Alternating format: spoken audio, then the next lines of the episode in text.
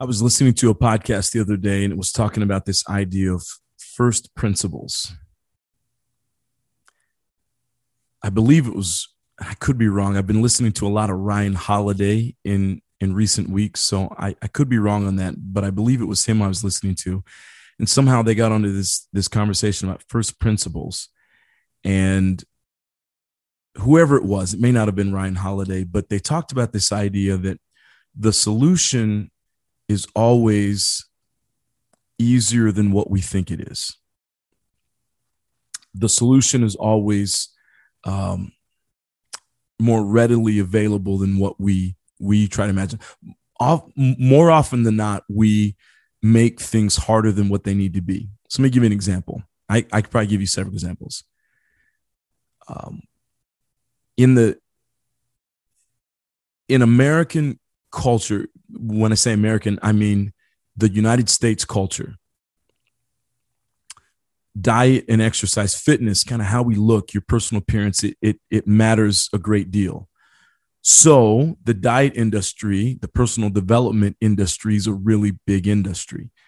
And I mean, multi billions of dollars for diet and um, self help, personal development. But let's just take diet. It, it, it's it's pretty easy if you think about it. Less you you have to expend more calories than you eat. Um, and we need to be exercising pretty much on a daily basis. And that's pretty much it. That's now there are you could go deeper and there are probably foods that you shouldn't be eating that I shouldn't be eating, you know, no sugar, no processed foods, all that kind of stuff. All that's there. Right? So that's but that's not hard either. It it's not hard. We make it harder than what it is. So what do we do? Because here here's the deal. We want easy solutions. We want easy solutions to problems that honestly we've made hard. We want easy solutions. I was getting ready to say we want easy solutions to hard problems, but they're not really hard problems. We uh, we we want easy solutions to easy problems. That's the key. But we make them harder, and that's what this podcast was talking about. We make them harder than what they should be because then that gives us a reason to go out and buy books, and and and you know gives us a reason to um, invest in in you know tools and apps and um, products and when really we just need to eat less calories.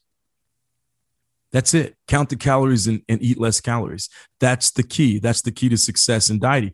And and you can take that for um, you know your mental health your emotional health spiritual health financial health right? Financial health. Spend less than you make and add some percentages to that. You don't want to spend like, you know, for every dollar you make, you know, sp- you know, spend $99 and save only a dollar, but that's better than what a lot of people do. To be honest, I'm, I'm, i mean, I think if we just did that, we would get out of a lot of trouble, right? If you make a hundred bucks, only spend 99 and then save the $1. But what do we do? We make a hundred bucks and we go get credit cards so we can spend everything outside of what we we we can afford with what we you know make with the hundred dollars we make. I'm using that as an example, of course.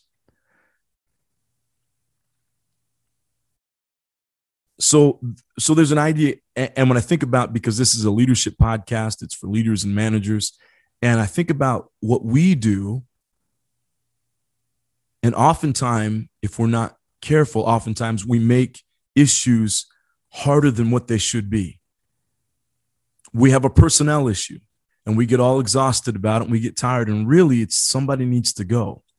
They know it the team knows it you know it but because of a lack of and here's what we talked about in our podcast this week a lack of wanting emotional um, e- emotional tension and unwillingness to live with emotional tension we make it harder than what it has to be. And so somebody sticks around too long and then we're depressed and we're and and and and and, and the solution's very simple. It's just right there in our face. But the lack of emotional tension, we don't want it. We make everything harder. So in dieting, we go pick out books and we do everything we can because we want to find an easy. There has to be something easy about this. Because what I don't want to do is give up the donuts. What I don't want to do is give up the potato chips. I don't want to give up the soda. I don't want to give you know you know give up the fast food. I I want to keep all of that, but I also want to lose weight. The solution to losing weight: eat less calories expend more calories than what you take in. Um, you you get what I'm trying to say. Expend more calories, excuse me, expend more calories than what you take in. Right? Count your calories and expend more energy than your intake of calories. You you get the idea. It's that easy. But if we said it was that easy, then the diet industry would be gone, the money would be gone, the, you know, self help. Go to bed early at night, get up early in the morning, get to the gym every single day and go to the gym. Every single day, do some form of exercise, count your calories, right? expend more energy than the calories that you take in, boom. That's the answer. But we make it hard. So so here's here here here's the point I'm trying to make in this very short episode of JC Thoughts. The solution to the problem that you're facing right now, whatever it is, and, and we're all facing something. The solution to the problem that you're facing right now is much easier than you think it is. And this one, it, you know, this is where it comes to this idea of first principles. Okay. Knowing what the first principles are, and, and these are the unchangeable. For instance, gravity. Gravity is what we would all accept as a first principle. What goes up must come down. There's no, there's no change to that. That's just how it works. Um, the sun rises in the east and it sets in the west. That's never going to change. At least that's how it's always been. It's probably not going to change. Obviously, we're on an axis and revolutions are different. We get all that. But the sun rises in the east, sets in the west based on how our world revolves around the sun. That's a first principle. These are things that are unchangeable, but you can come up in your own life with things that are unchangeable. And you say, no matter what, this is, I do not lie to my spouse. That's a first principle, right? It could be one of yours. I do not lie to my teammates. I do not lie to my coworkers. I do not lie to my employees. I do not lie to my employers. Whatever is, I do not lie ever. First principle. So if you're in a situation and there's two possible outcomes, and one of them is you have to lie to get the outcome, you know, one of the potential outcomes, and you have a first principle that says I don't lie, well, then you just don't lie. Right. It's important to have first principles. It's important to have values because these help to guide us. But then when we know what our first principles are, when we know what our values are, and, and again, first principles are principles that do not change. There are rules in your life that do not change, no matter what. No matter what, no matter what season you're in, no matter how old you get, they remain the same. Values kind of change on the season, right? Like when your kids are young, you may say, I have a priority to be home uh, X amount of hours a week, X amount of days a week, and we're going to do so many family activities. Then, as they get into their teens and they don't really want to be around you, then you start switching that up, and your values become a little bit different. You say, okay, well, now I'm going to give more time to work, and I'm going to give more time to this and more time to that. So, so your values kind of change. What you care about changes based on, you know, the season of life you're in, and, and then your kids are gone, and you see them but once a month because they're out, you know, doing the world. Well, then your values change again and what you care about and what you spend time on, all that changes again. So values are changeable depending on the season you're in. First principles aren't. The problem again comes back to what we talked about earlier. Really, the problem for almost everything is emotional tension. We don't want to live with emotional tension. We know what the principles are, we know what the vision is, we know where we're supposed to go, and yet we it's not easy right it creates tension for us and so we do whatever we can to alleviate alleviate that tension outside of actually confronting the issue whatever the issue is I need to lose 25 pounds. It means I need to at least uh, eat less calories. There's probably a psychological issue I need to take care of. That's really, really hard. So let me go find a bunch of other things, or I just give up and I, and I just say, well, I'm not going to go get the therapy I need and the help I need, you know, mentally, emotionally, and I'm also not going to stop eating less calories, and so I'm gonna I'm gonna keep gaining weight in the organization, the goals continue. We keep missing goals time after time after time. We're missing goals. But you know what? In order to keep the goals, it means that there has to be confrontation. Probably need to fire somebody, probably need to hire somebody else. I probably need to get coaching myself to be a better leader. There's more tools we need. We need more training. And all that just creates a lot of tension. I don't really have time for that tension. So we're just going to, you know, uh, you know, we're just going to slowly over time, these goals are just going to kind of erode and, organizational standards are going to kind of erode and next thing you know we've got a sub you know mediocre product and mediocre company media and we're attracting mediocre people and we're losing all the good people. And you know again this all happens over time with the lessening of values first principles and living with emotional tension.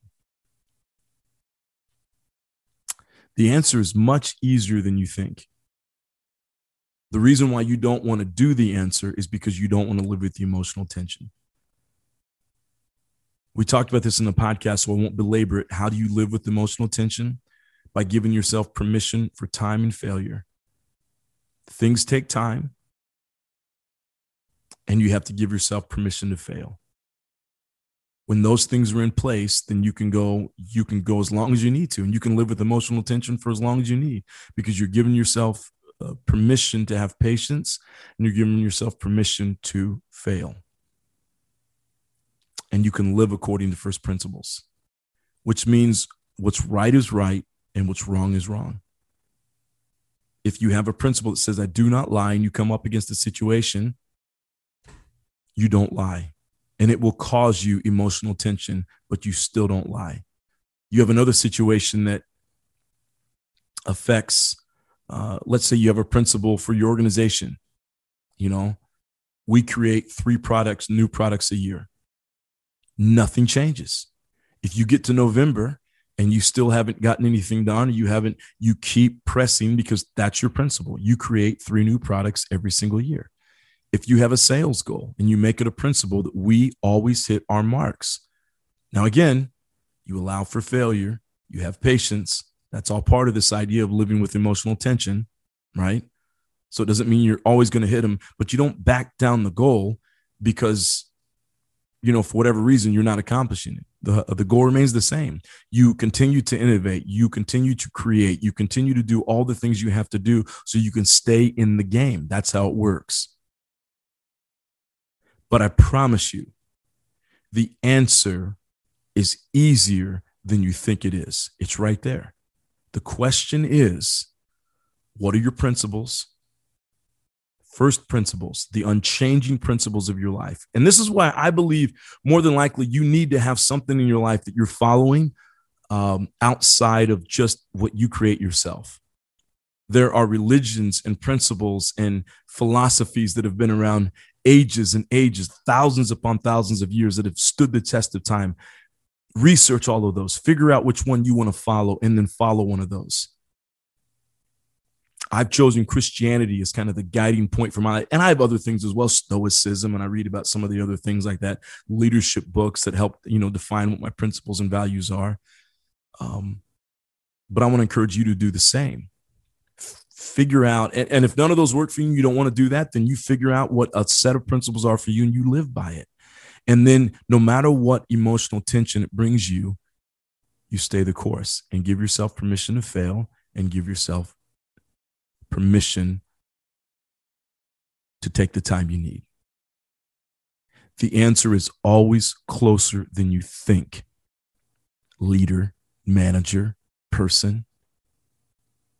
You've got to know what your principles are, unchanging. They do not change no matter what season of life you're in. You've got to know what your values are. They change according to what season you're in in life. Then you have to be willing to live with emotional tension.